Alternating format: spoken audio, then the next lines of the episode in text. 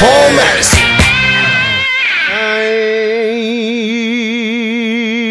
Right. Happy spring, babies. Yo, we got a good level. All right. I hope everybody's doing awesome. It's the spring. It's like the pre spring. You know what I mean? It's not like everybody's, it's like you can sense the like creeping urgency and like suffocation of spring where you're like so busy. You're like, I just, I just did a, like an 18 hour day of stuff and you're doing like fun stuff and you're doing work stuff, and then you're getting a cold because it's like allergy season is just like slamming you. You're like, oh, I can't talk or sing. But that's why you neti pot twice a day in the spring. But it's like pre-spring. It's like technical spring. technical, it's technical spring, but we're still in pre-spring. It's not deep, deep spring where it's like so hot and so sweaty that you walk outside and your whole shirt soaks through and you're like, son of a bitch. Anyway, everything is good in sweet, sweet Astoria. I'm in the studio and it's dope, and I just pounded a huge cup of coffee, which explains the chattiness. But I feel like that's when we're actually able to actually podcast. Um, in podcast news, thanks for checking out the Nicky Barbado joint. In real time, I'm going to go to his show tomorrow night, so that's super exciting. I can't wait to um, hear his live show. It's going to be so ridiculous. And in other podcast news, I did a Patreon. I haven't even released it. I haven't even edited it. In fact, so my technical director, Jason, a huge, huge thank you to you, Jason Wexler, because he's an amazing dude on super millions of levels. Uh, like, for example, he was like, let's do a fucking Patreon. He's like, do one. And then he just did everything while I was making jokes and trying to like get him off the course of doing it. And then and then literally I was like, oh, I gotta release this record. He's like, You're a fucking idiot. Let's do it right now. That's literally how he talks to me too. He's fucking hilarious. He'll just be like, I was like, Jason, I wanted I was thinking about this. And he's like, You're a fucking idiot. Let's do it. All right, here we go. And then he just can whip like insane amounts of work with like well me constantly busting his balls.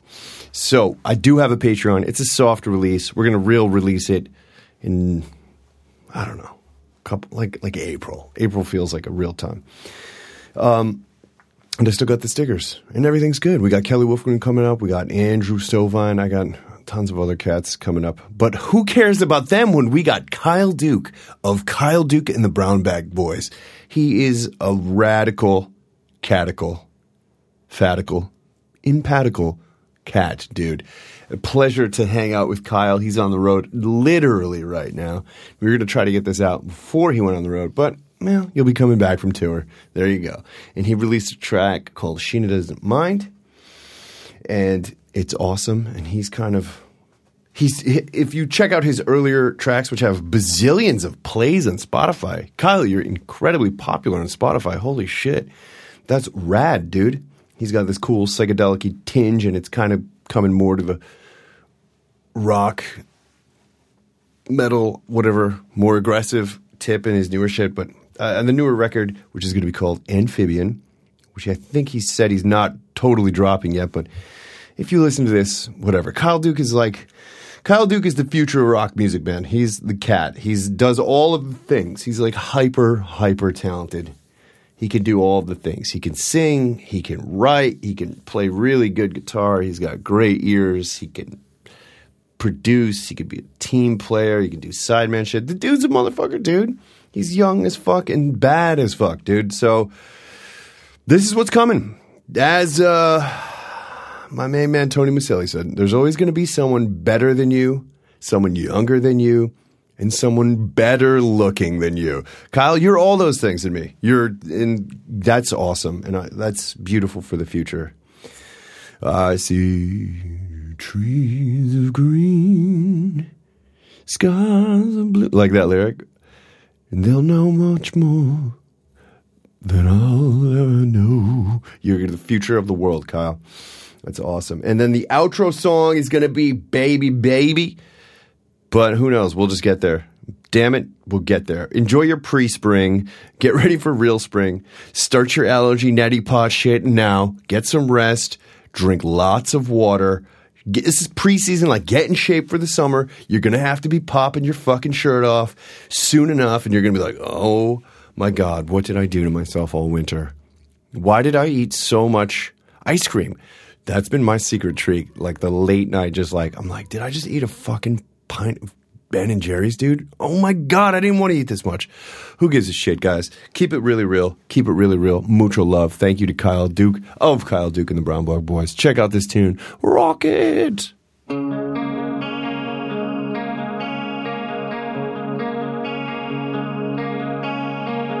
There's greasy pans on the stove in the kitchen. Clothes in the corner, her eyes always itching from dust. Bedroom's a mess and the wallpaper's peeling. Raindrops are dripping through cracks in the ceiling. It's red with rust. But Sheena doesn't mind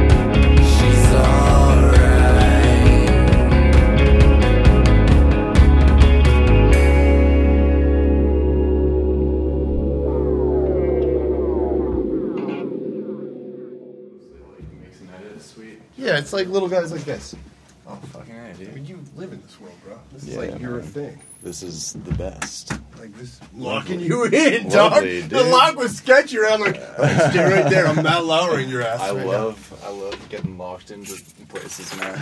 now. Come on in, put on the phones. I got it recording. Let's fucking go. Just get my Did you? uh shit situated. Oh, dude, you were like, this is CBD in it. I've never had CBD tea before, but I saw it and I said, you know what? Give it a shot. Do you like CBD? Let's. Like- I've I've actually never I've never used like concentrated CBD, but I've been, you know, hearing it's all the rage, and I have Kyle. some. I've got some stomach issues, so you know, figured I'd give it a go. You fucking you. Where did you buy that? First of all, Literally, just like I got off of the subway, and there was a there's a bodega like right outside of the stop. Yeah. You know, got myself a Kit Kat bar and some CBD tea, and we're gonna see what happens. I'm so excited. I you want to try it? I've Have you ever had it I've, before? I've, I've been on a CBD binge. Oh, yeah? this is uh, serendipitous because Oh wow. I was. We played uh, Bobby and I bananas. We played a mall gig, and I was like, "When's the last time you've even been to a mall?" Right? Right. Well, you know, I mean, Yeah. plenty of times because we're from Connecticut. No, no, no. we love have been to the mall. We love but I was mall. like, oh, dude, look, there's a beef jerky store. And he, he was like, that's cool. Right there's a CBD store. So we Yeah, went to the. CBD store and I bought the strongest, I brought the 1500 milligram mint. It's shipped in from Colorado. Even, did I have the flyer right here? and this Palm oh, Organics. Palm Organics with the X. And it's like- THC. it's kind of magical. So she Yeah. said to me, she was like, crush. This is she's like, this is the the opposite of other drugs. Like, crush yourself with it so you can feel it, like where the line is. right. Okay. Because like, I have taken um like the CBD like gummies, like THC plus CBD gummies Right. or something like that. Right. And so I was just like, all right, she's right. I just crushed myself, and I'm like, now I understand CBD at a, at a, at a, at a different yeah. level. So Well, I've I've heard it doesn't have the psychoactive effect. It's just like about a physical calming. you Yeah. know?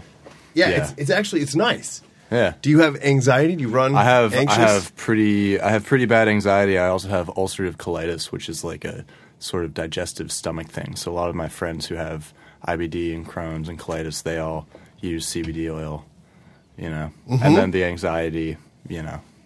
Everyone's got anxiety though. It's true, but Some more than like, others. This, yeah, crippling. Yeah. yeah. Oh yeah. No, it's I've I've had I've had some some struggles with it in the past, you know. yeah. But we're good now. Good. We're getting right into We're it. great. Yeah, he walks in, in. ladies and gentlemen. in and opening up. the cat and kitten, multi instrumentalist, producer, singer songwriter. I don't even know what you want first. Kyle Duke of Kyle Duke and the Brown Bag Boys, That's what it is. That's where it's at, baby. and and we you have a new record coming out, and you have yes.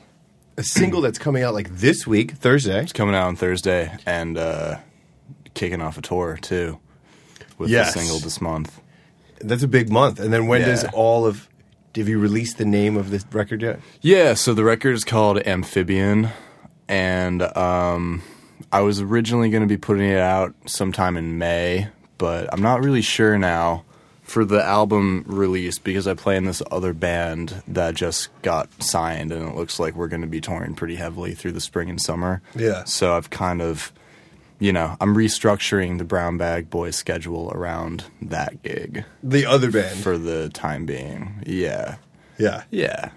You know. And you just you did open a studio, right? Or you and your brother Yeah. are building a studio in Bushwick or Ridgefield or Yeah, in uh, basically like Bushwick, Bed-Stuy border, the BBB for the BBB. yeah, the triple know B. What I'm talking about. Yeah, Bed Bath Um, and Beyond. Yeah, exactly. Uh, yeah, so that's that shit's open. Um, I actually have a session there tomorrow. I've been producing this metalcore Mm-hmm. band recently, um, which has been super fun. yeah, like literally recording fucking like a thrash record in it's a home studio you know it's we opened it and we're we're getting business and everything but still in the place where we live and we have neighbors and we have a landlord and everything Mm-hmm. So is there there's but- like a, a window where you can be crushingly loud? yeah we haven't we haven't headphones? gotten in trouble at all Yeah. so far um just because you know we're we're respectful boys. We we work during work hours. Yeah. uh, and we chill during chill hours pretty much. But yeah even even with this like metal record the only not even a complaint but the only text about it that i got was um like saturday night at like 10.30 after two days straight of you know, we did basics for a whole day, and then the second day was guitar overdubs and vocal, which was all you know. It's it's not really like a growling record, but it's like a shouting sort of like hardcore vocal thing. And we were doing that at night at my landlord, who lives right uh, below us, because we're in a row house, and Yeah, yeah. Um, it's like a duplex with the uh, penthouse on top. So my brother and I are in the penthouse my landlord texts me at like 10:30 at night and she's like, "Hey, do you mind turning down a notch? Got to get up for church at 6."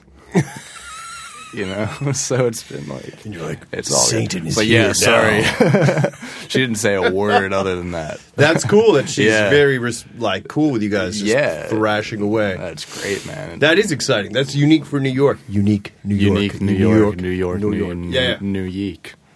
That's Yeah, awesome, I bro. can't do that.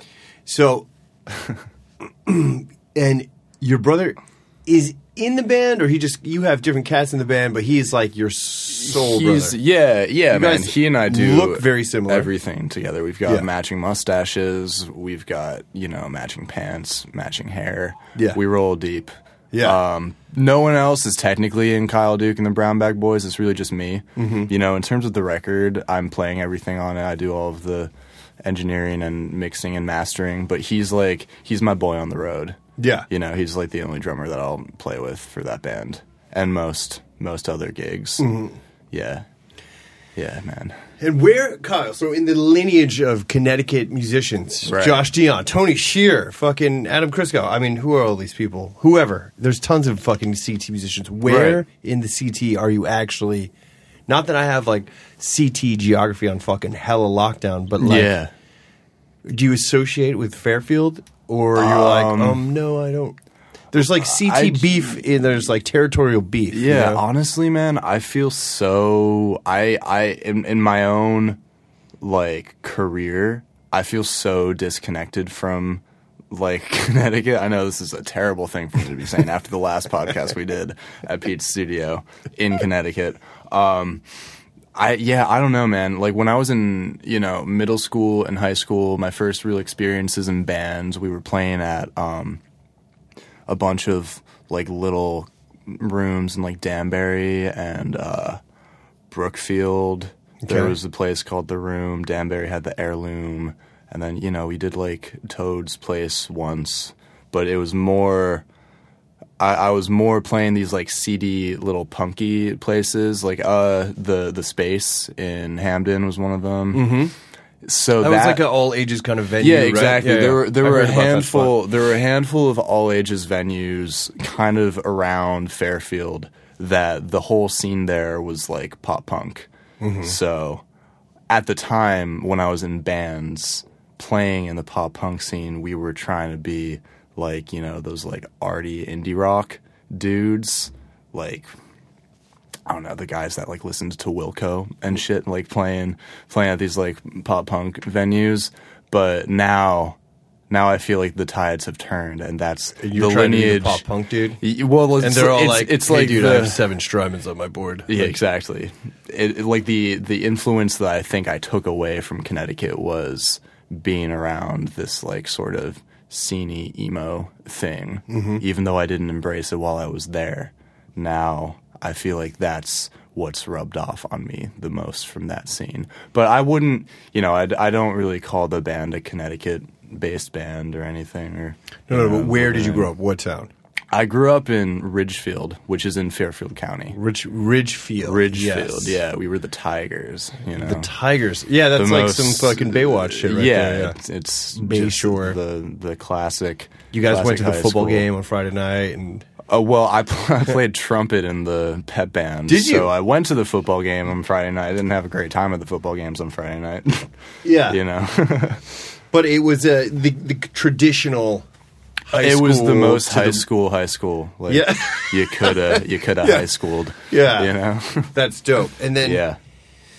That's cool. So it is in Fairfield County because I know like some Mm-hmm. of my friends from Hartford. I'm like, oh, you CT motherfuckers, and he's like, no, no, dude, dude, I'm not from that CT. Yeah, bro. I'm from the Ferd. Yeah, yeah. There's, there's all of a sudden it's like, no, no, no, and it's this tiny, Yeah, tiny little know, state. man. but there, there is like, I didn't know. I thought maybe you know you, you mm-hmm. exude a different swag than a straight up Fairfield vibe. You know what I mean? I'm, so I hope so. yeah, you're like, dude, I've worked on this for years, bro. Yeah, Like- seriously, man. I, you know, when people ask me if I'm from California, I'll just tell them, yeah. you're like, that's my thing. you know, I'm like, yeah, totally. yeah, man. The West Coast, best coast. You know, Yeah. I actually just came back from LA yesterday. I'd never been before. And it, did it spin its magic I- all over you? And you're I- like, it was kind of, it was sort of, it was what I expected. You know, it was great. I felt very comfortable there. The weather was kind of shit this last weekend. Yeah. I was literally there for one day. Um, but you know, I get it now. I get why people ask me if I'm from there. yeah, you know, it's um, that's funny. Yeah, yeah. Well, you just talk a little slower, and you're like a little chiller. you're like a throwback rock dude. People are like, this dude's from uh, Southern California. yeah, yeah. There are Nope. there are extreme cultural differences, right? Like I think From what I can tell, I'm telling you, dude, I didn't. I like really don't feel like I experienced it. Yeah, You no, know? you were there for one day, dude. You got to go out there for like three months. and then you're Yeah, like, oh. yeah, and then you'll you know go You're go like- hiking for a weekend. Yes, and be like just roasting, racking up your Uber account because rides take crazy Dude. long. Oh my god. The traffic's Yeah. for real. Yeah, and that's the only way you can get around. That is Yeah. that's what I learned. That's what I learned is you know glad I got those Uber reimbursements because otherwise it would have Otherwise, it's dropped so much cash on No this trip. No, getting Yeah. around. Did you stay by like east side or west side? You were only there one day. I was yeah. We were there for two nights. We were in a uh, an Airbnb in uh, West Hollywood. Mm-hmm. I guess WeHo, dog. WeHo, as they call it. Yeah, Just what because the it's locals just full of say. fucking New Yorkers. Yeah. Yeah, exactly. It was. It was very. It was very New Yorky. I mean, everybody that I was hanging out with, like the band I was with, are all dudes that I work with in New York, and then all of our buddies who came to the show were people who just moved to LA from Yeah. New York. I know that show. Yeah. Yeah, yeah. it's like exactly. they all kind of come out. and It's like a. It's a beautiful thing. It's like, Yeah. this is yeah. Some we were like walking around that night, and like one of the dudes in the crew was like, "This is the most like East Coast night I think I've had in like a year and a half." It's like, great man, this is my only West Coast night of the last five. Was there just CBD and THC in a plentiful fucking California way? It was it was around. It was there again. This is like my first time being in in LA at all, let alone after uh, what was it like 2016? Mm-hmm. They legalized everything. So yeah, you know the streets were ripe. It's just yeah, it's a funny. Yeah, It's it's funny it's It's cool it's totally it's different. You know, it's very different.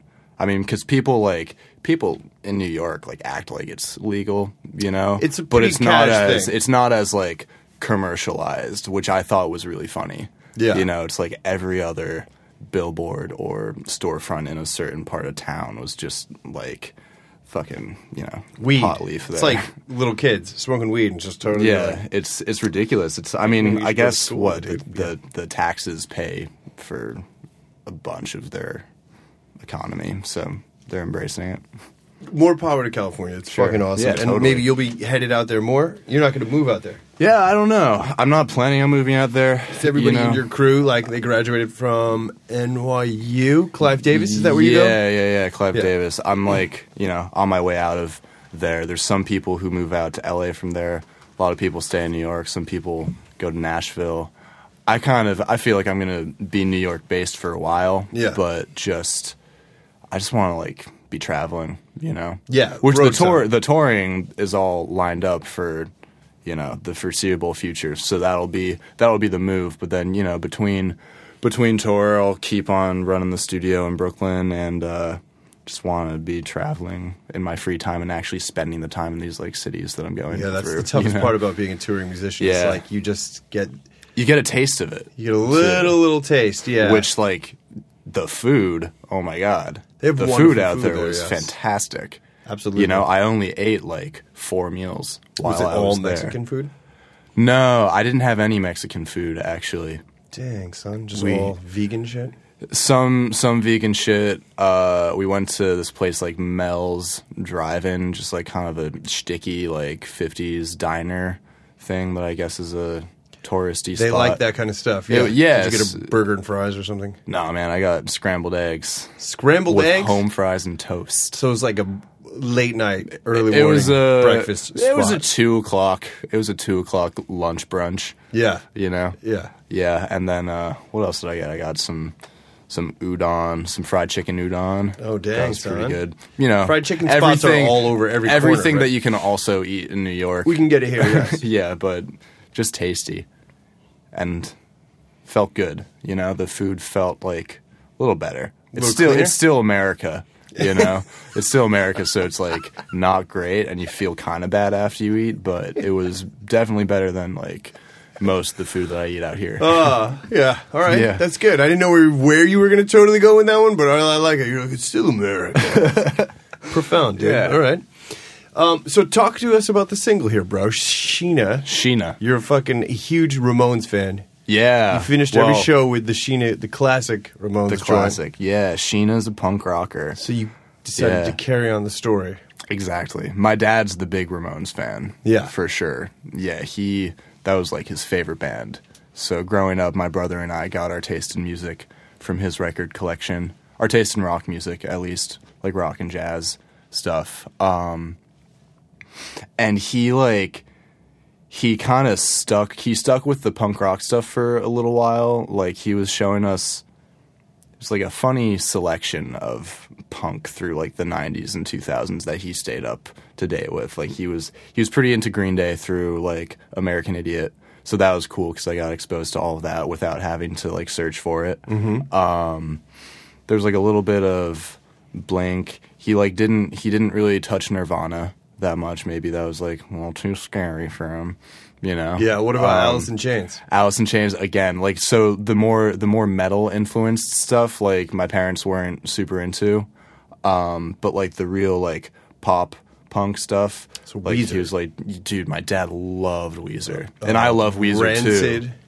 Nope, never did Rancid. No, it was like Rancid, Weezer, I love Foun- Weezer, yeah. Fountains of Wayne, Fountains of Wayne. fine. They're yeah, they're You like know. slick LA studio dudes. Yeah, exactly. Uh, there was this band like the Pink Spiders, like a lot of like one hit wonder, like one or two album pop punk bands were just like in my dad's car all the time. Jimmy Mm-hmm. Eat World, that was a cool one. They're very cool. But like it basically it all came from he was super into the whole scene around CBGBs. Um, he like spent uh, some time living in New York when he was growing up. I don't know exactly when in his life, but you know, just most of the bands that he were, was listening to and continued to listen to through the time we were children was like New York, you know, seventies bands. So Does he play guitar and drums and sing and stuff a little No, bit he just or- he just listens to a ton of music. You know, yeah, mm-hmm. and he just got you guys keyed up. he got us super He into got you. it. He got you a kid at, in drums and guitar and everything at like age five. Well, I got my first guitar when I was um, seven. It was like Father's Day, and we were having a big old family hang at our house. Our house was like always the party house. Um, and my aunt, my my mother's sister, came over, and she just had like this nylon string acoustic guitar that some old boyfriend had given her. You know, that was just sitting in her closet for however many years, and she brought it Perfect over this story. like one like Father's Day, and she gave it to me. She was like, "Hey, Kyle, you probably you, you play with this, you know." yeah, um, The rest is history. Got some guitar lessons for my Got next birthday. as a little guy like that, as like an eight yeah, year old. eighth eighth birthday. That's that's a, From my that's grandma. Rookie start, dude. As Yeah. a guitar teacher. That is a young eh, young Yeah. dog. Well, I mean, it. That's like You know, I was either gonna go great or it's just gonna be babysitting. Yeah. Be like, all right, dude, what do you want to do? Play basketball? Fucking Madden? what is it you want to do right now, dog? Right. Like, right. You know, I was I was a pretty classic little kid, like music instrument lesson guy. Like I didn't like practicing. Half of the time I would like groan and moan when it was time for my guitar lesson. Other half of the time I would be like really psyched about it, you Yeah. know. And it probably took maybe a year, year and a half of being, you know, not super into practicing and not super psyched to go to lessons for it to like click, you know, and then the point because I've taught guitar too, Yeah. and at the point where the student is capable of like doing something, like feels like they can actually be making music as opposed to just playing, you know, notes, doing the exercises kind of linearly. Um, when it becomes more musical, I feel like is when people start to get psyched about it. You know? Yeah, it wasn't that So- you were just instantaneously trying to get laid, and it seemed like a vehicle to get laid. That's usually that's usually the teenage male. Like, okay, Yeah, man. I this will achieve vagina. This machine. Yeah. I mean, Yeah, the great part was like by the time by the time I hit puberty, I was like, you know, already a dog. shredder. Yeah. But like I said, I also went to the most high school high school you could high school, so it was like not super cool until yeah, exactly. It was not not super cool until you know end of high school into college. Yeah. then we hit college. You know, college, all of a sudden, we you're got the Brown Bag Boys. We're going on tour. It's fine. yeah, yeah, you're like, yo, this is guitar shit. Eighth grade, eighth grade, eight years old. It was worth off. it. It was worth it. Yeah. You know? What about your madre? Does she sing or play or? No, she uh neither of my parents played uh instruments. I think my mom took piano lessons, you know, as a kid. Her brother played guitar and was in like a cover band when they were in high school. So when I started playing guitar, he was still playing a little bit, so we would we would jam, Jam you know, out? family jam band style. Yeah. Um, but yeah, similarly, she was into like classic rock music. Um, she had a few records, but my dad has like hundreds of them, you know. So he kind of he he was sort of the captain, I guess, of the music ship when we were. And you said up. jazz. So what jazz does he check out? Does he have like a Um, you know. now he sings, now he sobs, Chick Corea? You'd be like, right, yeah, boys, Chick- now yeah. There's some of there was Now some of gonna put out that. some Mo- mostly the like Miles Coltrane Blue, thing. yeah, yeah. yeah, yeah, yeah. Um, some Brubeck. Uh, I was in the jazz band in high school and was actually preparing for a long time to like go do jazz guitar at Berklee Mm-hmm. or some shit. So I got kind of deeper. fell into the jazz hole. I fell into like not super deep in the jazz hole, but I was like studying um like Charlie Christian, doing a bunch of transcribing his old solos and like, you know, you have the- shit. classic jazz guitar teacher in Connecticut. Yeah, uh, this dude Chris Morrison was my teacher for a little while. Who's a professor at WestConn. Amazing, At yeah. their jazz school. So I took lessons with him for, you know, maybe a year. But then I had I had like three or four guitar teachers before that. I was double dipping for a few years, taking like I was taking sort of theory lessons with this dude Noah Mannheimer, who got me a bunch of books about like chord tone soloing and sort of the before I started transcribing jazz solos, like getting my foot in the door of like improv and just understanding the theory behind jazz shit. And then this guy, Roger Filgate, who um, I think he used to play guitar for like Wishbone Ash. It's like classic rock dude who we would work on rock stuff together and he'd help me transcribe like Metallica solos and stuff Yeah, that's great. in between the jazz lessons. Yeah, so, you know, guitar was definitely It was like, a large part of your co- it like, was high school life. Yeah, it was like it was my schooling focus, yeah. between you know. Did you play sports? Um, I did for a little bit. I, I was I was on the track team. Yeah. You know, You're like a high jumper or something. no, close. I was a long jumper. Long jumper, yeah. and uh, I also did hurdles in my sophomore year. Mm-hmm. Ended up getting injured and like not able to run anymore. That was the end of sports. Yeah, because our team, um, like we had one track coach for Mm-hmm. the whole team. We didn't have like individual event coaches, and hurdling. There's like a very specific motion to it, a very specific technique with the way that you um, land on your rotate ankles? your Yeah. hip over the thing. Like you lead with one foot and you like rotate over the other one. And they never taught us any of this, so I basically just like destroyed my left hip. And I That's not funny, but it is. no, it's it's pretty it's pretty. you funny. are okay now. I'm fine. I mean, But you- it like can't flares. run? It flares up sometimes. You like, serious? Yo, yeah. Still, and You this are is, such a like- young man. This is why like you need seven the years fucking ago. CBD. I know. like well, a- yo, I also have back. I 22-year-old. also have back problems. I was in What? physical therapy for my back for like a year. You were in a skiing accident. What happened? Why do you have back Um, problems? just because I'm like tall and skinny. You know, there was one one day like three years ago, I bent over to pick up my skateboard. Like I wasn't even doing any tricks, and I don't like ride a skateboard anymore. But I used to commute around the city on like a penny board. Yeah. And I bent over to pick it up, and my back went out, and I had to like crawl to my apartment.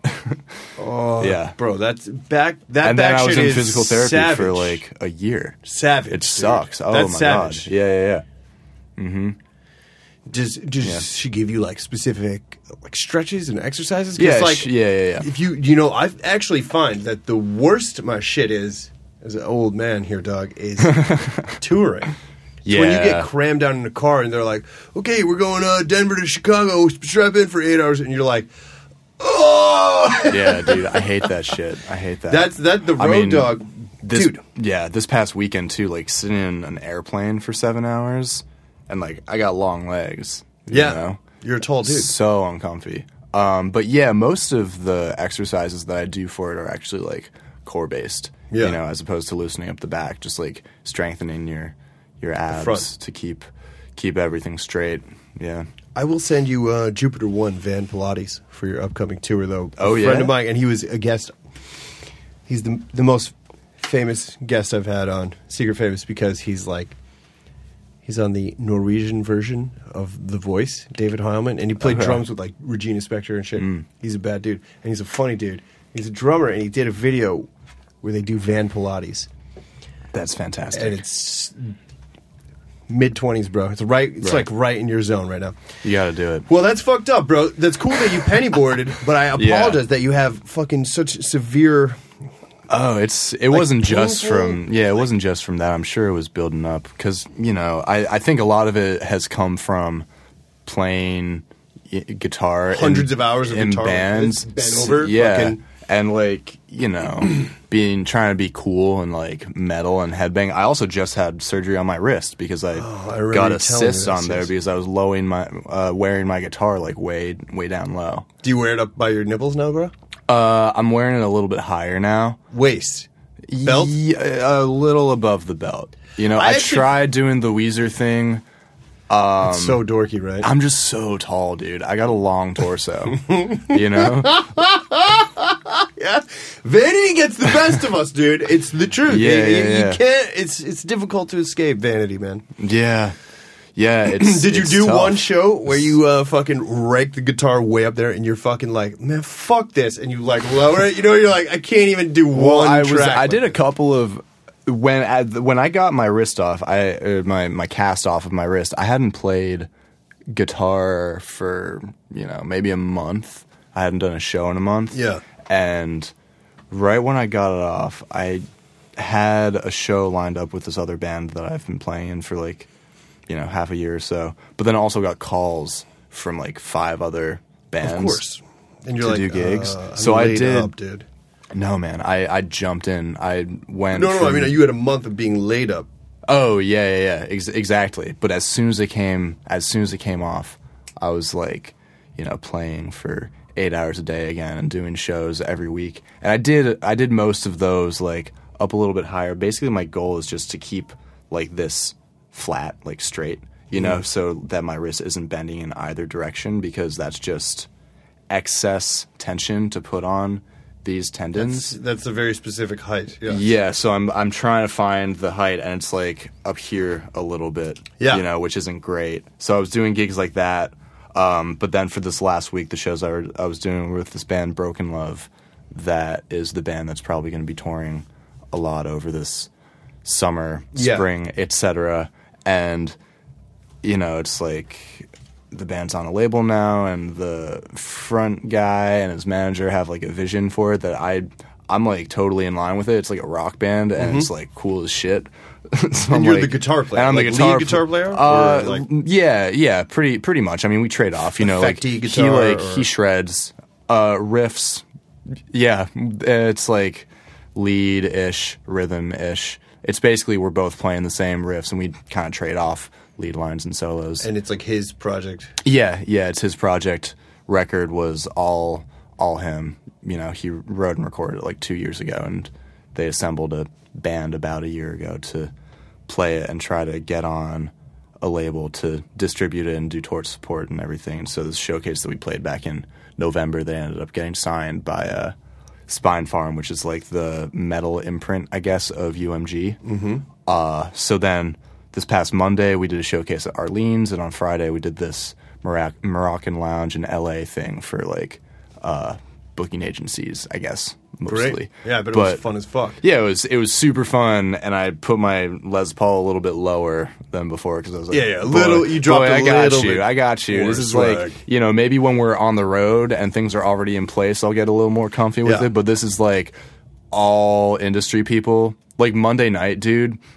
One of those shows, like we packed out Arlene's. I've never seen that many people in there before. Yeah. but it was like, Max is out of what, like 170 probably? It's like way more than you it's think. like there. it's like 120 120, maybe. yeah. but like all stiffs Yeah. you know like Yeah. just Oh, yeah. all all dudes, Industry night, bro. Monday night in New York. suits. yeah, Yeah. Uh, exactly and our set was at 7.30 Mm-hmm. you know because everyone there has like four four or five shows to get to that night yeah, they got to get out of there. yeah exactly Um On the bodily guitar shit, Hmm. Do you know that dude Chris Thile? And oh sounds he's familiar like the shredding Mando dude, and he hosts live from here after Garrison Keillor showed his penis to people, and then okay he's just a shredder. Okay. he's like a god. gotcha He has a great video. It's the dorkiest. The fact that I'm saying this on the microphone is a little dorky, but Yeah. he really like the way you just held your arm. He talks all about this shit, yeah and he's such a genius that it's Like like, with, like, it- the it's made me physiology so it. yeah. It's made me so aware of my own body because I was actually having shoulder issues because when I sing and I was wearing it too low. Mm-hmm. And I jack my shoulder up to bring the guitar. In like four hours, I'd like, and dude, I would be like, I couldn't put the guitar on my shoulder the next day. yeah Ah! man and a fucking yeah. Les Paul, dude. Yeah, dude. dude. I can't. I could honestly. I don't even. I couldn't. I could do a forty-five minute set, but like those shits are death, bro. They're death super. They're super heavy, and you know this is like it's like a thrashing band. You guys gotta go so batshit we're going like insane. You know, there's hair everywhere. Yeah. Um, and trying to keep it. You know, the Brown Bag Boys shows like I definitely rock out, but in sort of more of a goofy way where it's okay if I like fall into a drum set and knock everything over. But this. There's, a, is there's like a humor to your project. Yeah. yeah, not- exactly, and even more so. and- yeah, ex- exactly. Even more so now that I've got these other job things going on, I feel like the pressure is off making Brown Bag Boys like this really sleek, you know, label world dominance project because I have other like cool things going on to Mm-hmm. pay the bills right now. I don't need to worry about that band paying the bills, so I can be even goofier be with it. fun and now. as awesome as yeah. you want, yeah. yeah. But then this other band, it's like I have to, uh, I have to be headbanging and going, going nuts and like performing without falling over, which is really hard when you're, you know, six foot three and 140 pounds with a Les Paul. dude, dude, yeah. You got to plant your shit. You got to start doing squats yeah, and like I gotta, deadlifts I gotta to crush like put magnets in the bottom of my boots. Yeah, for real, for Get a giant electromagnet under the stage. That'll be on my rider. Yeah. you might have to do something like that. This, Yeah, is, this is so much injury for a young man, dude. this is like Yeah. four major physical elements you're battling Hey here. man, I'm just, I'm just a leaf in the wind. And you're just getting Yeah. CBD now. You're gonna you be careful with that. No, I don't think it's I don't think it's bad, but you're gonna be like, Nah. I feel so good. You're gonna be like going home like, oh god, CBD. CBD. But the uh the woman also told me you have to like hold it. You should pound it and let it. Never mind. Because I'm just sipping on it. I know you're just it sipping tastes, on it. tastes nice too. Yeah, it's it's beautiful. Well, it's like, have you ever tried like, um, what is it, uh, kratom? Like those things. It's like the tea. It's like an herbal tea yes. that, um, it's got it's it's like super heavy caffeine, but it's not caffeine, and Yes. it, it makes you like really focus. Yes. on things. yeah, it's like it's like that. I've I've tried it a couple of times. Um, I haven't had that in yeah, not totally, not Minute. totally for me. You No. know? No, that's not really my thing either. I drink like a boatload of coffee. I drink day, a though. ton of coffee, Yeah, dude. it's like mainlined. and I'm like, it's always the thing that I'm trying to quit. I think if I had, Why would you quit if I had one vice, it would be coffee. Well, because like it just makes me feel awful. but Like- I but I drink twelve cups a day. Yeah, I mean, Yeah. You every bathroom is every bathroom incident's like an emergency, and you're like, oh, why did yeah, I drink or it so doesn't happen coffee? for like three days. Yeah, yeah, yeah. Wow, that could be the the road working you out. Yeah, yeah. Oh my god, yeah, yeah, dude. the road does crazy things to the body. Yeah, it does, and you find uh, you find what you need to do. and Yeah. what you need to work on. Oh yeah, for sure. You know, we went on this like two week tour of the Brown Bag Boys last summer, um, which it was it was only two weeks, but it was shows like every single night. yeah. This is know? like indie rock shit. You're sleeping on beer soaked floors. You're finding people to crash. Oh with. yeah, we're is- we're sleeping like- in the house that we're playing in because half of the shows we're playing are like basements. Uh, Yeah, this is but you know, you find wonderful. But this is yeah, this is this is brutal on yeah, your body. that that tour was particularly brutal. But I think that by the end of it, you know, I figured out what's working, what's not working. Yeah. and I've done a lot of touring this year, both like with Brown Bag Boys and then with this band Upright Man that we're doing the BBB tour with, um, and now with Broken Love too. Like I'm traveling and playing all the time, so I'm figuring out how to not feel like a zombie all of the time. You know.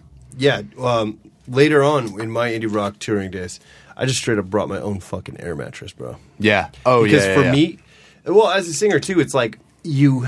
I needed X amount of sleep. But the thing was, is it's like compounded nights of no sleep. Yeah. That's where I was just like, "Fuck you, fuck you, fuck you. You're cool. I'm setting up my air mattress over here." And I was like, Yeah, "Please, man. for the love of God, eight o'clock is cool, but like not five. Like That was probably the I toughest. need a few hours of sleep." that was the toughest thing about the tour last summer, um, because it was just the three of us. We were doing a trio for the Brown Bag Boys that summer. It was me, my brother, and my buddy Jack playing bass, and so we're just like in my parents' SUV, you know, driving around the country. I'm I'm like not able to pay the guys a ton of money, but it's my band, you know, so I'm trying to do my best for them, pay for them, like pay for meals, and also like I took on most of the driving too. Mm-hmm. So I was going to ask who does the driving. So yeah, I was that- doing I was doing most of it. We would, we would switch off obviously, and like if I was like totally crashing, like they were happy to drive, but I Mm-hmm. wanted to make it as like good an experience for them as like hired guns. so Yeah. I just like took the brunt of those two weeks. But this tour we're doing with Upright Man. Um, those guys have like a sprinter van, so they'll just be driving. The They have a sprinter, bro. yeah, they've got a sprinter van. An old one. Uh, I'm actually not even. I'm not sure how old it is. I'm not. I'm not great with cars and stuff. But I've I've ridden in it tits, before with bro. them. It's super comfy. Yeah. That's, So that's the best way to tour. yeah, yeah, yeah, yeah, Get your yeah, own yeah. seat. You have your own zone. Exactly. It's uh, seven people total on this tour. Perfect. One van, two bands. Loving it. I probably won't be doing any driving because I've Yeah, never the key is to the van just before. do all the driving during the day, so you never have to drive at night. yeah. because I never want to drive after. Yeah, the or gig. like you know, wrap the That's just tour my that you don't have to drive at night. never drive at night. I'm, Yeah. no, I'm, sometimes you have to. you Sometimes know, you there's have times to. you have to. I don't think that we're gonna have to for this one. Also, we have we have like play house houses to parties, stay yeah. at for most of them too, which is nice. Because you've been out to these towns, and then you have these friends. Yep, and- and you got friends, and they become, like, dear You got friends. family. It's beautiful, you know, yeah. we're we're staying at my parents' house after the Connecticut show on Thursday. It's great. yeah, Yeah, dude, dude. that's gonna be great. And then I see you guys are doing Columbus, Dayton. What's the other? Um, Cincinnati. Mm. Cincinnati. Yeah, Ohio fucking rages. bro. Ohio is the best place to um, come for like a day and then leave. I have They love live music. They love it. Columbus, favorite city to play in. We've we've played uh, house shows there, and they're bonkers. This the show that we're doing on this tour. We're playing at the first house that I played at, um, in Columbus. Like maybe maybe like a year and a half ago, we started going out there, and it's just been consistently my favorite place to play. We have so many friends out there now. You know, it's Yeah, great. it's gonna be it rules because they have nothing else to do. Yeah, they're ready to rage. Yeah, and we can be so loud. yeah, you know. yeah. It's gonna be the shit. That's yeah, great. dude. So talk about the track, bro. Talk about the record, Sheena. Oh yeah, We did. We started it. We, we opened it. started, but so yeah, Sheena. Sheena, man, it's Dad hipped you to the Ramones. Dad Your band, hipped the Brown Bag Boys, closed the show with this. You were so Yeah. moved by this woman, you decided Yeah. to create your ideal even- sex character. Like, But yeah, yeah, exactly. That's what it is. Uh, I don't even remember how how she became the character of that song. I'd been writing the the tune, like I basically wrote the verses of it. Mm, year ago, year and a half ago, just sort of a story loosely based off of a person I had dated before, you know. Um, and then something about it just felt like you know the whole story existed in this like punk scene kind of and the i guess now what you would call like the the diy scene because there's not like totally the same punk scene in new york yeah, you can do that there used to be. your own thing. yeah yeah. Um which is you know i just i connected the dots there i guess. I wrote that song such a long time ago man. I can't even think about it now. Yeah, now it's finally coming out, and you're like, Um, yeah, it's like by the time by the time it's out, it's you know, did I even write that? Uh, what about Baby Baby? That's like the, Oh, I like man. that that one goes before Sheena because it's like the uh, that's like foreplay the, to the Sheena. Well, that what I mean? was always the foreplay to the Ramones tune, also because we we end our sets with like the heavy action. Mm-hmm. So, Baby Baby, I wrote like four years ago. We've played it at every Brown Bag Boys show. yeah. I started that recording of it like three and a half years ago. So that's like that's the oldest tune on the record, and it's been a bitch to finish. Yeah. You know, just because I've been working on one record for like th- being like one song for like three and a half years. It's the worst thing to do to yourself. You know, it was probably it was probably ready to come out two years ago, but um, with the entirety of the album, I feel like I'm trying to uh, em- embrace more of like a heavy, almost grungy aesthetic than I had. Mm-hmm. Very grunge. Thanks, man. Um, that's what we were You shooting for. aesthetic, you yeah. know? Just because the first couple EPs that I've put out, and still the shit that gets the most action, like on Spotify, is all of this kind of chill psychedelic, you know, Foxygen, Mac DeMarco, uh, early Ty Segall kind of thing. Yeah. which I've been. Which your vocal styling is Yeah, yeah, it's still it's still in there, and I think the the verse chorus dynamic.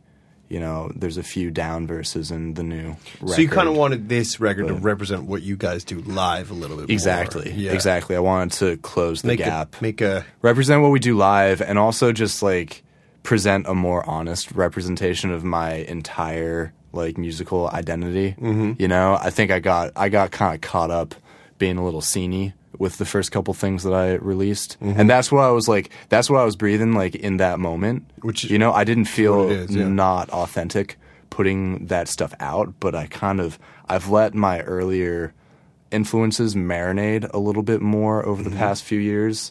Where I feel like when I put out my first EP like three years ago, I would have probably been embarrassed to say that I like Green Day. You know? Oh, I know. But exactly. But now it's like one of the biggest influences on the record, and I am so much happier with this record than with anything else I've like made before. Yeah. That's good. So- that means you're doing the right. I I know this story. Oh yeah, it's it's the classic. Uh, You're like, oh, classic man, I evolution. can't admit this. Yeah. Mm-hmm. And now everything's cool. Mm. The um exactly. coming off the pills. Coming off the pills. That was the track for me that kind of did what you just said because I was taking it in and it has the psychedelic vibe, but then that one I Mm. was like, this is the psychedelic and it's mellow, but then it just gets fucking rip your face off in a unique and cool way. Oh, cool. Where it feels like the shit I grew up with, grungy rock, fucking, you know, post punk, and then it's like, wait, this is some modern, slicked out, like the sounds and the production. It's like it feels like it's like, oh, this is the fucking sound. Like here's here's where this Oh, is what thanks, this is. You know what I mean? Yeah, yeah, it could go. It could go in that direction. I've written. A I've very relatable topic in uh, America 2019 as well. Yeah, yeah. Um, that song, that song's been fun. That's one of the first ones, you know, other than "Baby Baby," which we've been playing from the beginning of the band. That's one of the first ones off of the new record that we've been playing live. Um, you know, and that like there's a little riff like metal breakdown towards the end. That's just it's so much fun to rip that kind of stuff live. Yeah. You know, Fuck yeah. No, there's like no lyrics to it. It's just the same riff. There's, I think I recorded like seven guitar solo tracks over that section, but I'm not soloing live. We're just like thrashing and banging Mm-hmm. for a little while. So that, yeah, that's the fun stuff. Kyle, you're a true guitar hero. You know what I mean? Because uh, I think as a as a guitar player in New York City, there's like there's and a guitar player in 2019. We was talking about like this Instagram guitar mm. shit where it's like smooth oh, post jazz school kids Right. who get no gigs who all fucking sound alike, dude. Right? Mm-hmm. Like you're like, mm-hmm. bro, nice Lydian dominant lick. Where did you get that? And like this whole copycat mentality by certain tastemakers or whatever, influencers, if you will. Uh, and I'm always like, I, I respect. I'm always like, dude, I got into the guitar because when I was in sixth grade, I walked into a room and heard a fucking screaming, squelching, distorted electric guitar. Yeah, man. I was never like, oh man, let me check out these smooth Benson and licks, you know the, motherfucker. the thing about those dudes, the thing about all those guys is they started playing guitar for the, for the same, reason shit, that we right? did. dude. you know? You're realizing, yeah, see, you dude. just said, dude, I'm fucking. It took me four years. I was a little senior. Like they're gonna come around, bro. Mm-hmm. Mm-hmm. You know, that, that's I mean, and the jazz shit's get. great, but like, It's fucking dope as fuck, dude. yeah, but yeah, like, it's great, but don't pretend. Don't pretend that's why you're doing it. Don't pretend. don't pretend that's why you started playing guitar. Yeah, you started playing for the the riffs and the chicks. ribs and chicks. We can bend fucking strings. You don't always have to play no Yeah, bending. dude, like there's it's pedals, ugly. man. Yeah, turn I Distortion want ugly, pedals? man. I. Mm-hmm. want ugly music and ugly shit. Like I, this, this just fucking bleaching of all personality and, and the ugliness that is Yeah, the man. beauty is like. So we commend you, we, as in myself, commend you for you, carrying the flame of fucking realness. You know? Thanks, man. I love it. You know, Yeah, dude. It's, and be- it comes through. You wouldn't know? be doing it. The other thing specifically with your recordings and stuff like that, I thought that was interesting, and I'm sure that it's part of the sound of Kyle Duke and the Brown Bag Boys is you do craft vocal sounds, vocal parts, multi-track vocals. When it's rare to hear just a singular voice, right? Yeah. Like it's usually yeah, yeah. a double track, triple track. There's actually- Do you have a concept behind that, or what you? Yeah. What's the your thing on the vocals? There's uh, only one track actually in the entire of all of the like Brown Bag Boys shit that I've put out. There's one track. It's the last song on this new record called um, "All the Best." The first verse of that is like the only time I've ever just had like one vocal going at the same time. I mean, I think a lot of it it initially came from just really loving the kind of Ziggy Stardust era Bowie production. Mm-hmm. You know, because that the vocal production on that album specifically, it's completely dry, like really loose doubles, panned hundred percent in both directions. Yeah. you know, for a lot of those Yeah. things, and I mean, same with a lot of how Lennon's vocals were mixed towards the like later Beatles records. So that that sort of is more of a production uh, Conscious influence. studio choice that you make. Yeah, yeah, because I'm. I uh, Because it's, I- it's I like haven't a- always- it keeps the thread of the sound. yeah. I also haven't always record. been super confident in my own voice, so that was starting out as. Oh well, there are these cool production things that sound good and that also sort of erase the little blemishes in the vocal. Like with, I still kind of do it. Like with this new album, I definitely did the most like comping on my own stuff. And when I produce other bands, I'll do hours of vocal production and like you know comp and all of all of the right stuff. But usually when I'm vocal producing for Kyle Duke and the Brown Bag Boys, like I just want to sing a full take of it and then I'll double that mm-hmm. immediately. So That it starts I- from that spot. it starts it starts from that because I also you know, it's the same with when I'm putting bass on it or really any of the any tracks on the Brown Bag Boys stuff, like I just want it to feel live, and maybe part of that's coming from me trying to compensate for the fact that it's a completely overdubbed project. That I want every take on the record, unless there's some, you know, everything is almost perfect except for one like major screw up that I'll go back and punch in. Like I want every instrument to be like a full live take on there. So that's I think that's another part. At least have of- that kind of feel. yeah to have vibe, to have that feel and to achieve that with a vocal and to not have your vocal sound totally embarrassing at least in my case where i can't probably sing a whole pass perfectly and then to elevate it and make it a cool production thing Mm-hmm.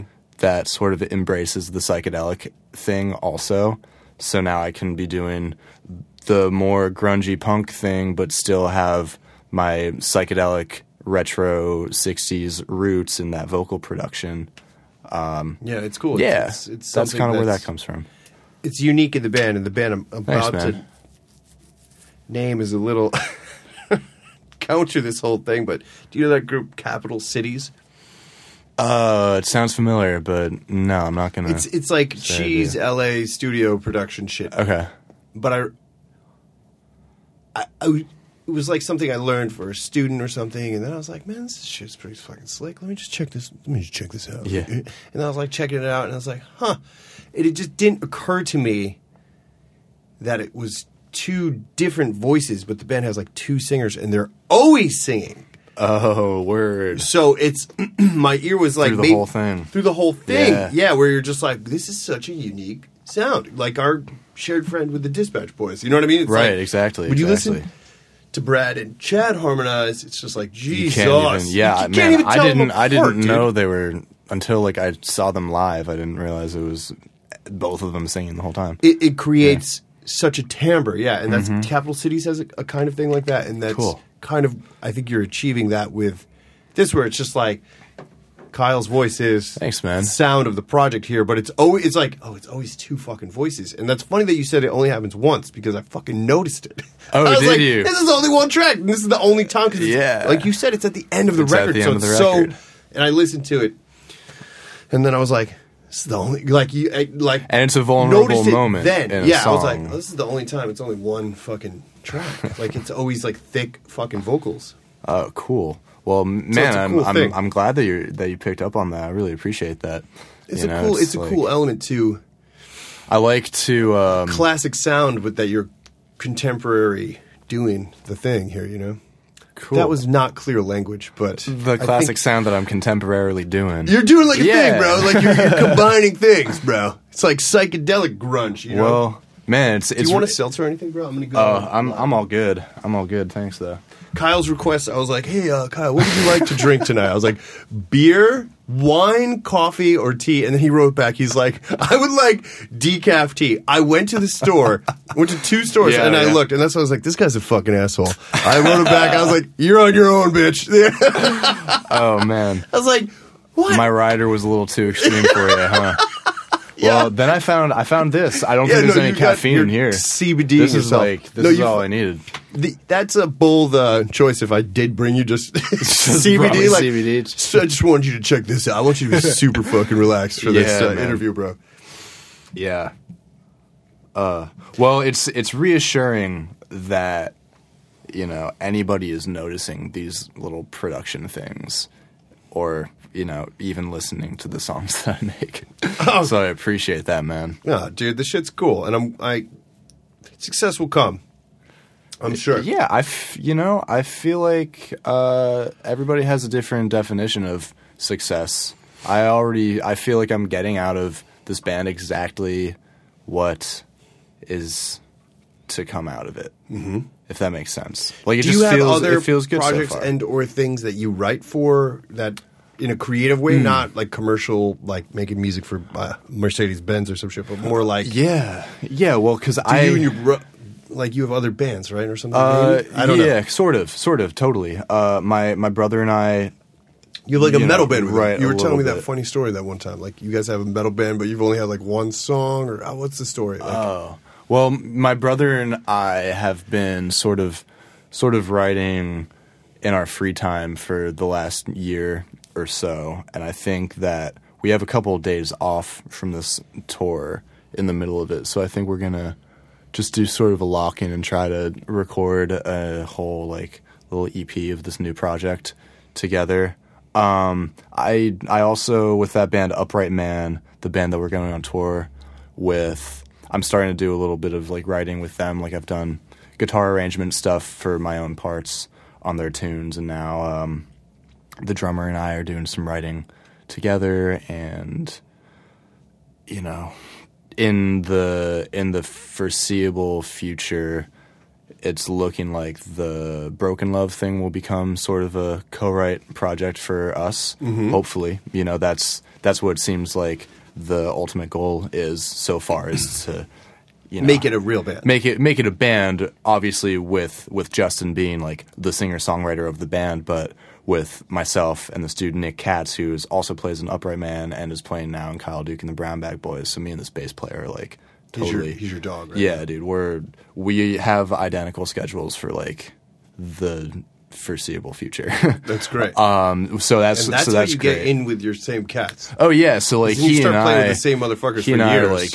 coming up with riffs and everything, and Yeah. that'll be hopefully what becomes of the Broken Love scene. Um, and then, man, like I also I get so much, and I feel that you know I I feel creatively satiated by just engineering and mixing and producing and mastering and It's a doing deep passion for you as I well. I love it because I just love I love the abstract nature of it.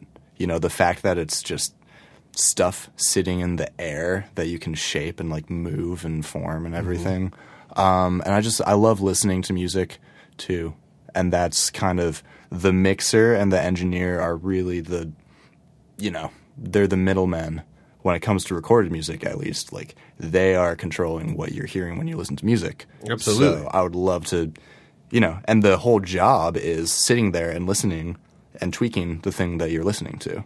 So i totally i love doing that i mean if i was just doing that and playing Kyle Duke and the Brown Bag Boys, that would be super cool too. And that's what I was doing for like a very long time. But now I'm doing that and playing Yeah. a bunch of other bands and doing the Brown Bag Boys. So Well, it's good. Now's the time to get on the it road, Feels it just feels good, man. Yeah. Yeah. That's great. That's wicked funny, bro. yeah, I think like you know, clearly the line between songwriter and producer is getting sh- smaller and smaller and smaller. Yeah. It's like sh- sh- so Yeah, for It's an interesting it's an interesting thing. Like did you you're such a young Mm. motherfucker, bro. Did like did you have a four track or did you go do you I exist in the realm of digital? Um, not entirely. I I had like it wasn't a four track, but my grandpa had just like a cassette voice recorder. Mm-hmm. You know that we played with a lot when we were kids. Um, I mean, the first real, like the first like overdubbing situation was GarageBand. You know, when I was like in middle school. Yeah, so I did that you were just like, "Oh my god, what is this?" Oh yeah, kidding me? and that was insane. I think that still the, the sick. It's the sickest software. It's a great toy, man. It's That's it's what it was. Dude, yeah, GarageBand is. yeah. and the name is great. the name is so cool, man. Yeah, yeah. So I guess that that would have been my equivalent, yeah, to a four track because I'm assuming that you're talking about like overdubbing and that sort of recording. yeah. You know? Well, you. That just probably wasn't a reality to like be like, oh fuck, I'll just do this whole record. My that's like a recent reality, a recent Yeah. thing because it was just even the physicality of recording. You know, I had a mm, like totally. a Fostex, and I would do little demos Right. And I, I I enjoyed having the final project, but I don't think I was ever like so keyed up with the actual because it was just like, oh my god, fucking fucking. fucking. uh, but now it's just like, oh fuck this, dude! I can push record. Yeah, I can do easy, anything. right? I can. I am the master of the world right now. Yeah, it's cool, but um, you know, Did you do any this to tape, or are you guys going to do some stuff to tape? Or? Um, I've worked I've worked on tape before. I know how to do it. um, and I have like Do you love it? yeah, yeah, it's super. It's super fun. It's just you know the the budget thing because I'm doing like Kyle gotta Duke have and a Brown Bag Boys for me. Like the only budget I have is um, digital marketing and paying for touring. Mm-hmm. You know, like it costs me nothing to make my records because I'm doing a hundred percent of time. it. It's yeah, it's my time, but like uh, like I love it. You know, it's not something I wouldn't be doing anyway Yeah. you know It's and it's Friday night. still it's still the band is at a point where like it's an investment for me i can't technically justify it as being like work even though it I, I like it is you know in its own way Yeah. depends on how you categorize success whatever um but yeah like when i when i have a 24 track tape machine at my place i'm going to be doing everything on it you know but it's, It's a real goal. Yeah. it's not a reality yet yeah we'll get there we'll get, yeah It's down No. the pike i have a few guitars to buy first Yeah. Um, what are the guitars you need to get? I am searching for like a 73 or a 74 SG standard. Mm. The thing with Gibsons for me, which is for like most people, this is is a light just- one with your back issues, bro. yeah, it's a light one, but also um, the necks on the all of their the Gibsons are like so chunky usually. You know, and I found I found the the model of SG that has just like a thinner neck profile feels w- way better. It's the same deal with like I have this 1981 um, Heritage 80 like the first reissue of the 59 burst Les Paul they did that I I, got Heritage. for the same reason just because it's like The neck is perfect. the neck is perfect like having played Fenders my whole life um cuz I just like I need an SG and I bought one I bought that guitar from 1974 from Guitar Center Hollywood like a year and a half ago uh, sight unseen because it was great price. There was like a headstock crack because all of the SGs from the So it happens seventies to have Gibsons, yep. Yeah, um, and they shipped it to to Union Square from Hollywood in just a cardboard box. You know, so I got to the store and this was in like November too, so it was like warm in springtime in LA and just the bitter cold in New York. So I got the thing, and there was so much kickback on the neck from the altitude and the temperature change and everything that the guitar was like unplayable past the third fret. You know, so I didn't keep that. So I'm looking for another one now. You didn't take it to like a serious luthier to. No way, man. They worth your it was time. like advertised as coming in like the original hard shell case. You know, it it was just there was something really The whole situation didn't feel screwy good. about Yeah, it. yeah, Yeah, yeah. yeah. So I wasn't gonna, you know, go through that. So you're still on the hunt for this. So I'm on the of- hunt for that SG. So you know, if anyone uh, is in possession of or knows where I can locate that guitar, you know, write in. And what? What's the other one? it would be nice to get like a real a real strat you know i don't have one of those currently. So that would be cool. I also need to get there's a J bass um, at this store that my buddy works at in nashville that's like it's from like the late 60s i think. And it's a green J bass with just a bunch of names scratched into it from like pennies you know that whoever owned this guitar every time he met somebody would just have them scratch their name into it That's cool. so it's this really cool old like vibey j bass that's just sitting away in storage somewhere in this store because it's so ugly like nobody wants to buy it you know so i'm probably gonna get that too That's dope. I like Yeah. J basses, yeah me too man and I like J basses with flats. Mm-hmm. I have uh, flats on my J, so that's getting Yeah. super geeky real quick. Um, it is oh yeah that was a whole rabbit hole quick fall there. yeah it's it's hard not to So, yeah, you get two guitar dudes in one room. It's like, all right. So anyway, yeah, guitar shit, guitar. you uh you intonate or what what kind of picks you use? What about your pedals? What's the patch cables? Yeah, it's never ending, bro. It's never ending. dude it's fun it's fun being a nerd about something cool Guitar shit is even though it's not super cool maybe well. I think eventually every white dude, very particularly. It's just mm-hmm. like, yeah, guitars are cool. Yeah. Like, it's around. It's a real thing. They all dig it. Yeah, that's true. Eventually, you're like, I got it. It's like a Corvette or a fucking surfboard. It's just like timeless, cool American culture, you know? Yeah. Baseball bats and gloves. I don't really know about baseball shit, but I can imagine. Dude, I just play guitar, bro. So, dude, Kyle Duke, do you uh, descend from royalty with a name like Duke like this? Um, This is literally what I was thinking about. Because I it's always, yeah, I don't it's a, know. kind of a unique last name. I think it's I think it's like maybe German or English. German? Yeah, I English? don't.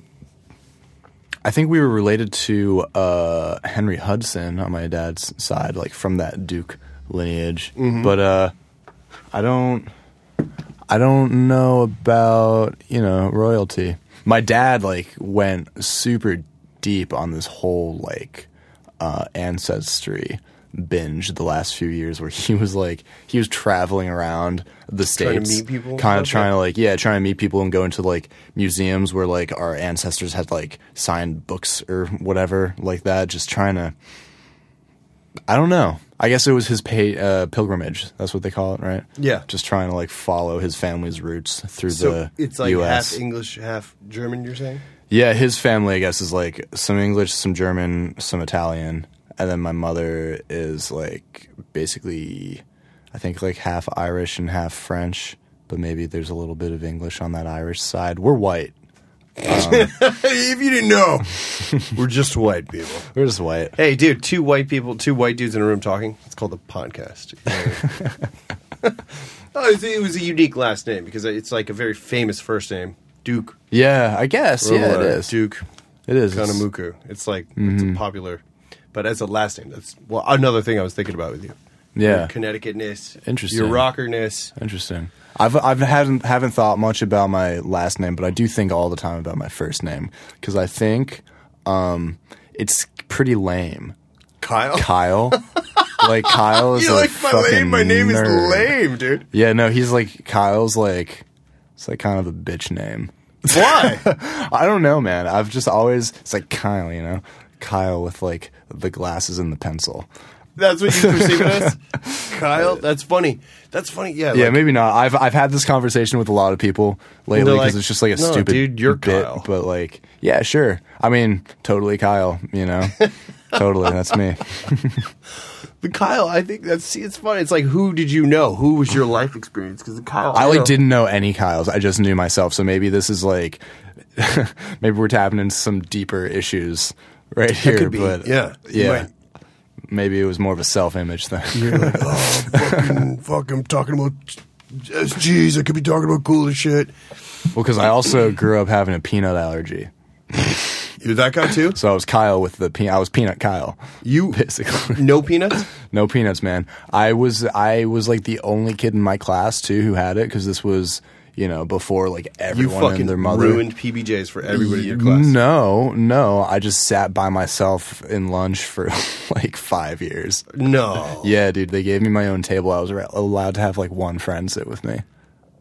Are you serious? Yeah, dude. Like, so if it's even in vicinity, Yeah. do you die? no, I'm actually like, and I'm like fine now. Like I've largely grown out of it. You know, I still don't like eat peanut butter and jelly sandwiches, but I don't think about like if it's like around. You know, I just like watch what I eat. But man, they That's didn't. They rough, didn't know. bro. They didn't know how to handle it because.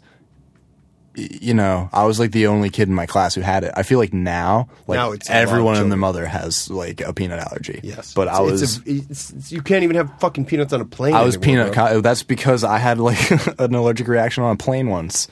We were like driving to Hawaii or something. Yeah, yeah. So Yeah, these are two strikes, bro. That's tough. Fucking Kyle, peanut Kyle. peanut Kyle. Yeah, peanut, there's- peanut Kyle, dude. Ki- The peanut thing is rowdy. Mm-hmm. I've met a lot of other engineers specifically who had peanut allergies. Well, you, know. guys are all.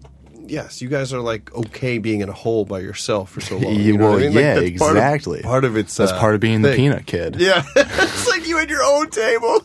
They're like, oh, in what grade? What like what years was this? Like, This was like Like Uh, This is just like the seminal years of like the foundation, sixth like, your social foundations. Oh no, even earlier than that. This was this was like kindergarten through fifth grade. So you had to sit at your own table. Yeah, and man. you were allowed one friend. pretty much, That's Yeah. fucked, dude. yeah, dude. So like there goes my initial social skills learning. Yeah, like right away. You know, the lunch table in high Yeah, school was no. like my whole life. Yeah. Yeah, yeah, dude. I mean, by high school it was like fine. It was I had fine. a couple friends. Yeah, you know, that's I could sit getting friends. sit where I wanted. That's just when I started like you know getting good at guitar Yeah. Well, you were like, you already put all those years of shed in because you were alone. because I was lunch. alone all the time, um, and because I didn't have anybody to talk to at lunch, I didn't have anybody to hang out with after school. Yeah. That's not totally true, but you know, No, it's a good story, there's, though. there's truth in it. Fucking Peanut Kyle. Peanut Kyle, dude. So that's that's how I associate Kyle because I didn't know any other Kyles growing up, and um, yeah, didn't have very high self esteem. That's all right. The Kyle was like the quarterback of my high school. Oh well, he's a lucky Yeah, guy. he was like the dude, who- just like this huge, powerful. I think he's like an officer in the Marine Corps or something now. You know what I mean? yeah, Robust, cool, good-looking dude, great personality. You're like, all right, bro. All right, Kyle. like Kyle's had a smooth, Kyle smooth Kelly. Yeah, it's a different. It's a different name in my. Yeah, oh, that's my funny. head. That's funny. I mean, now it's like now I'm the shit. So now Kyle's cool name.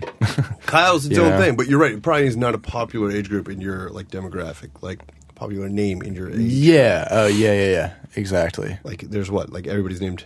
Every girl's named Madison. There's some Madisons. There were a lot of. I'm trying to think. There were a lot of Bens and variations on the name Ben. Um, a lot of Ryans. I mean, you know, just your Those are classic timeless. names. Yeah, those are Like, timeless. just a lot of American timeless names. names.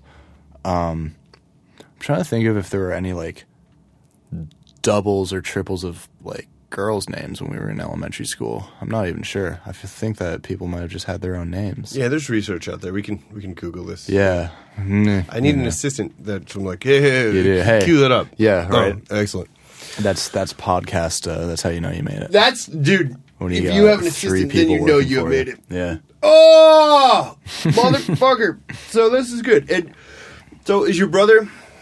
He's just your bestest bud. Did he Yeah, study dude. music in college and is Uh, he, like- totally gunning to be a professional musician? He like or minored. He minored in it. He's definitely gunning to do it. It's like all he does. He Now he's plays. up, yeah. yeah. It's like he's he plays drums in bands. He teaches drums.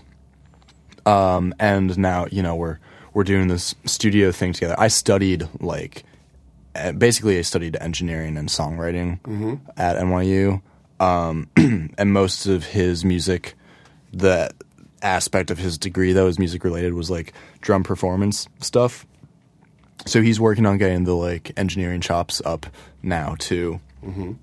And basically, we're just gonna you know take over the world. yeah, the Duke Bulls are coming for your fucking kids, son. Yeah. What's Yeah. the name of the new project with just the two youths? Um, you know, it's not it's not out there yet. It's not it's not public information. What I will tell you is that it's a double, if not a triple entendre. And I'll I'll tell you after the after the mics are off what it is because I think that you'll like it, but I can't disclose it yet because we're gonna do a big drop. Big like A big rebranding, a re fucking Uh, changing of everything. No, no, not at all. It's just a new. It's like a new piece of the puzzle. You know, Yeah. it's it's just another thing that we're gonna throw out into the world because you gotta throw a bunch of shit out there and see what sticks. You know, Yeah, it is like true. definitely not not planning on rebranding the Brown Bag Boys thing anytime soon. And brown like, bag is assumes thing. your like peanut allergy. It's like a reference to that. Like your brown bag. No, or- no. Actually, though, it's a it's sort of like that. The story behind that is, um, I was working at Factory Underground. Mm-hmm. Actually, when I was in high school. This is a spot up in Norwalk, Norwalk, CT, CT, that Kyle and I have a mutual friends. at. Sono represent. Sono dog. Yeah, so um, I was working there. Ethan Isaac, one of the owners there, he was like kind of my mentor that year, and he was giving me voice lessons and helping me out with kind of getting the Brown Bag Boys thing started. And at this point, it was I was playing like acoustic guitar. My friend Sarah, who now plays guitar in the band live, she was playing cello, and then there were a couple of other interns at the studio who were doing like percussion and bass stuff. And Ethan So- is a very successful dude with his own band, Edison. Yeah, yeah, yeah. So Ethan's helping me out with that, and then Kenny Cash, producer in residence, Yep. and the absolute man. Yeah, he's a cool He like he was around for it too. Um, so we're like chilling in the intern kind of break room one day, all like eating lunch, and this dude Joey, who was playing. I think they had him playing like hand drums in the first Brown Bag Boys before it was even called Kyle Duke and the Brown Bag Boys. When it was just like Kyle Duke, you know, because I hadn't really branded it with anything. um, he would always bring his lunch in like a brown bag, and Kenny would just like bust his balls for whatever reason. Like it was really not funny, but just the fact that Kenny Cash every day that Joey Got a- like got busted a out his yeah. lunch would be like brown bag Joey. It like became like sort of funny, I guess. Mm-hmm. um, and so we were all sitting in there eating one day. And Kenny just like busted into the room. He goes, "Yo, what up? It's Kyle Duke and the Brown Bag Boys." Yeah. and you know that just like I was like, "Hey, sounds good to me." That's great. That K It Cash very named the band. That's yeah. fucking great. And I Oh, my love God. Mm-hmm. I love stories like that. Like friend. Yeah, you're a it rocker so bro. easy. You're a rocker dude. It yeah, was so not- easy. It was just like, there we go. Sounds right. You know? Yeah, yeah. Yeah. But now everyone gets confused because people don't realize that it's just me, actually. you know? It does. oh, it does. I did actually think you were a band. Yeah. It's like you and your brothers Yeah. thing. Nah. Which, is what I was asking about. Is like you're the younger brother, but you're clearly the uh, Yeah. business and motivated character, maybe. Or I was just trying to like catch because I have not met your brother, Totally. and I was just trying to. uh Totally. Yeah. catch no, the with vibe that. because you're a very motivated young man, hardworking. He Uh, shows thanks, up man. early. He fucking writes beautifully. You wrote this beautiful email. I was like, look at this. You Oh, got, he's thanks, got man. hyperlinks. This is you're Hey, a dude, dude. going places. You're very this together. is you know? all.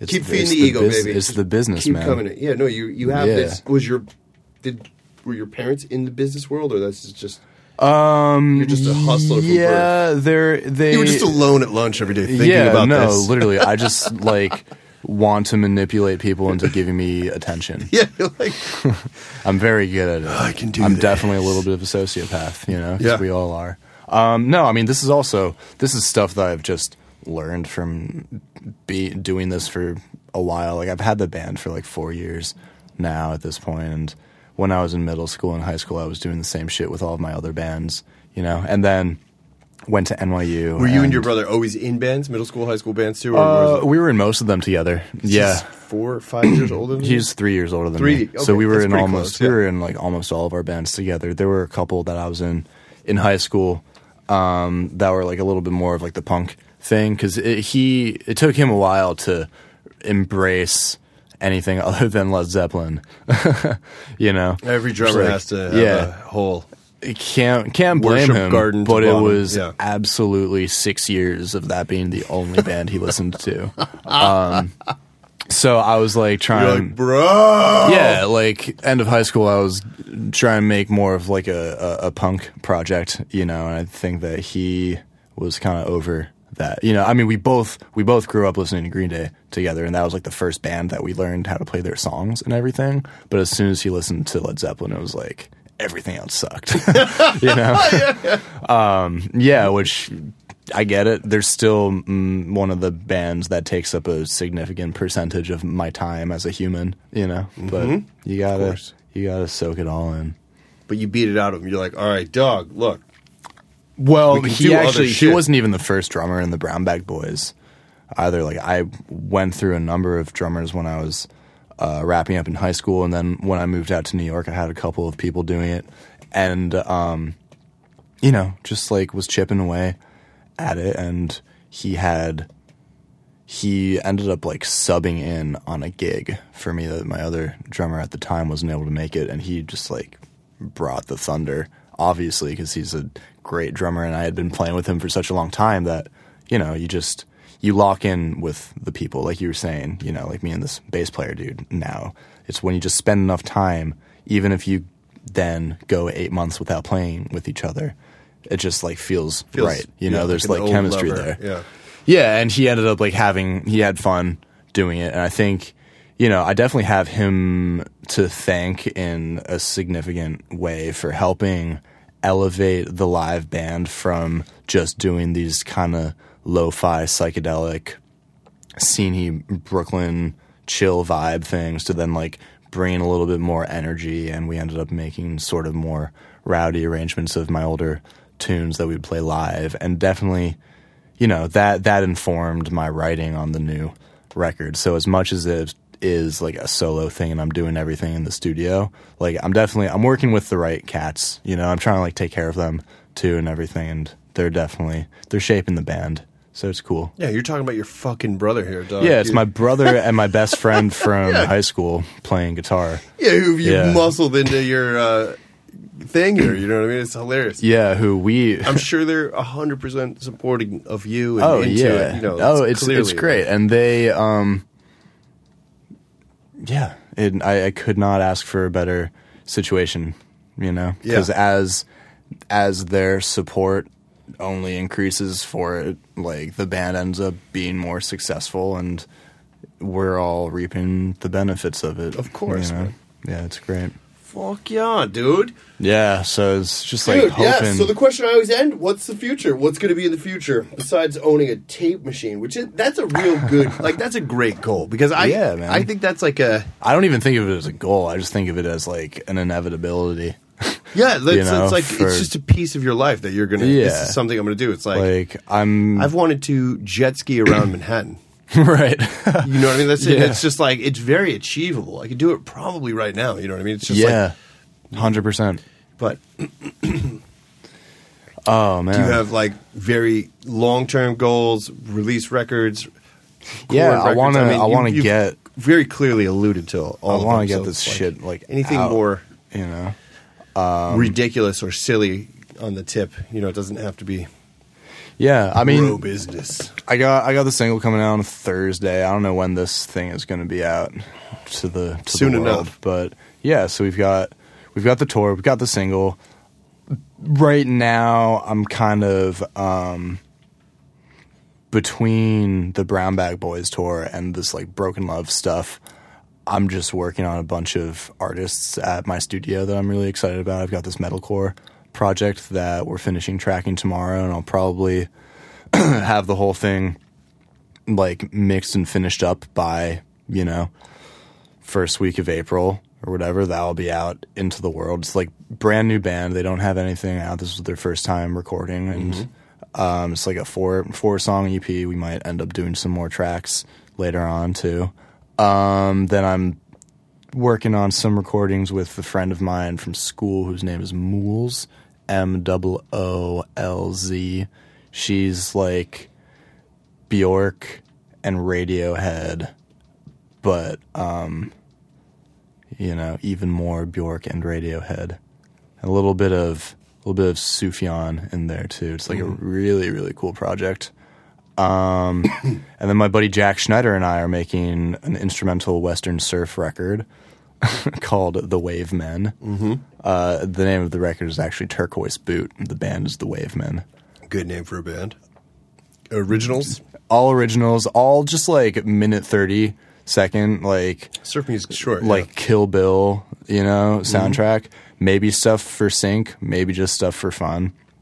Um, and then yeah, man, just gonna be traveling and playing shows, and hopefully, yeah, the goal is to get on the road for like the next five to ten Yeah, years. yeah, I'm just and then settle up in your hole with your peanut.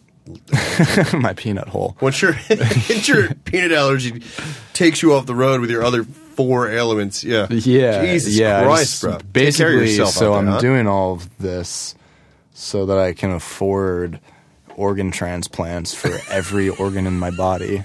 It said no one ever. I'm going to be an indie rocker for money. That's, why I got in there, man. First time in the Yeah. history. That's that is solely why I got in this. It's for the money and for the uh, Oh, the self esteem boost.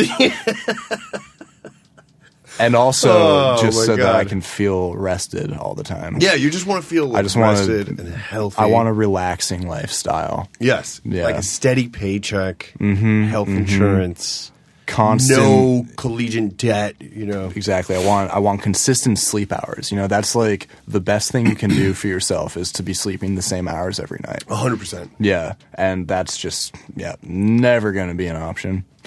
Kyle, what should we play people out with? Uh, your pick. Um, we could do an older track that you've Fuck talked it, let's about. play let's play him out with uh with Sheena. That's that's the new one. That's coming in. We're That's playing coming in. in. with this. Oh No. shit, we heard it. Hey, They hope already- you liked it. That's coming in. We get two tracks, bro. Two. Two All right. for Tuesday, baby. All right, we'll play him out with uh Baby Baby. We baby, don't baby. we don't it's kinda know like, when it's it's going to a, be it's out. a live anthem. Like your fans yeah, it's the know it. live. Yeah, we finished the show We with can even do a teaser. It doesn't have to with be the Baby whole thing. or Baby. something. Yeah. Um, yeah, Baby Baby and War Pigs are the the closers. yeah. Yeah, yeah, yeah. Fucking Um, awesome.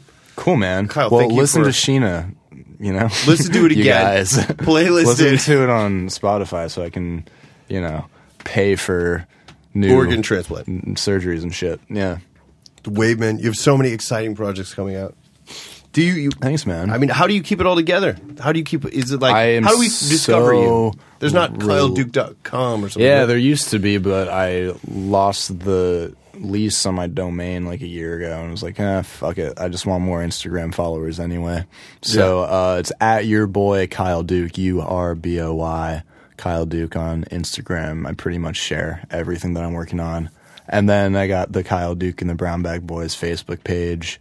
Um, you know, you Google me. Kyle Duke. Peanut Boy. Hello. Yeah, man. In the court, Kyle, seriously, thanks for coming up here. Dude, to, thanks for having me, man. And, not uh, a long trip at all.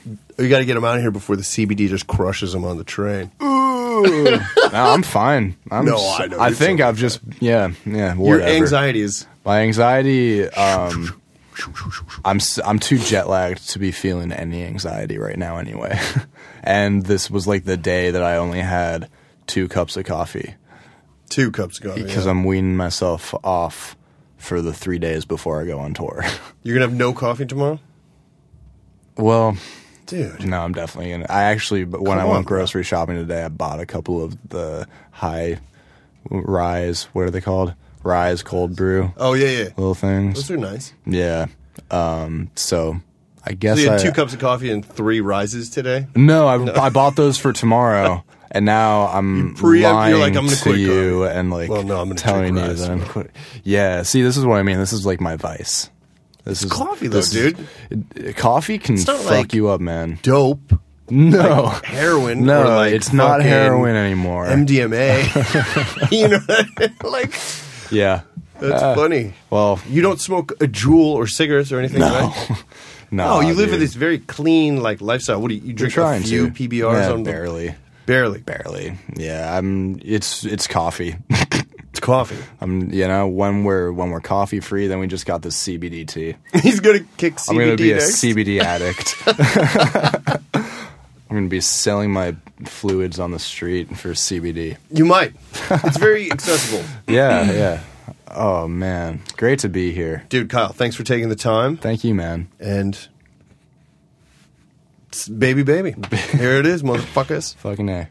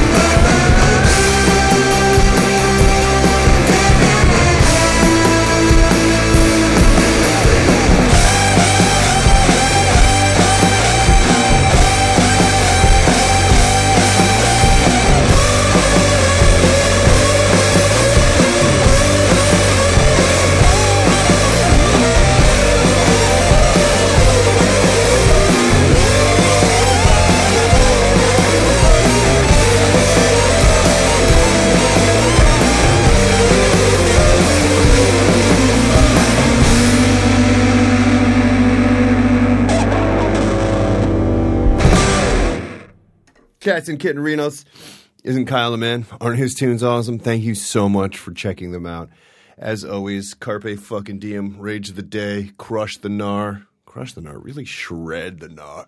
Charge pipe, bro! Do whatever you gotta do. Go out there and fucking, you know what's cool. You got it. Be like Kyle Duke. Fucking crush every fucking day. Check out the Patreon. If you want a sticker, email me. You can always holler at me at any moment. Thank you for checking out Secret Famous. Have the best day of your fucking life. Stay psyched! One!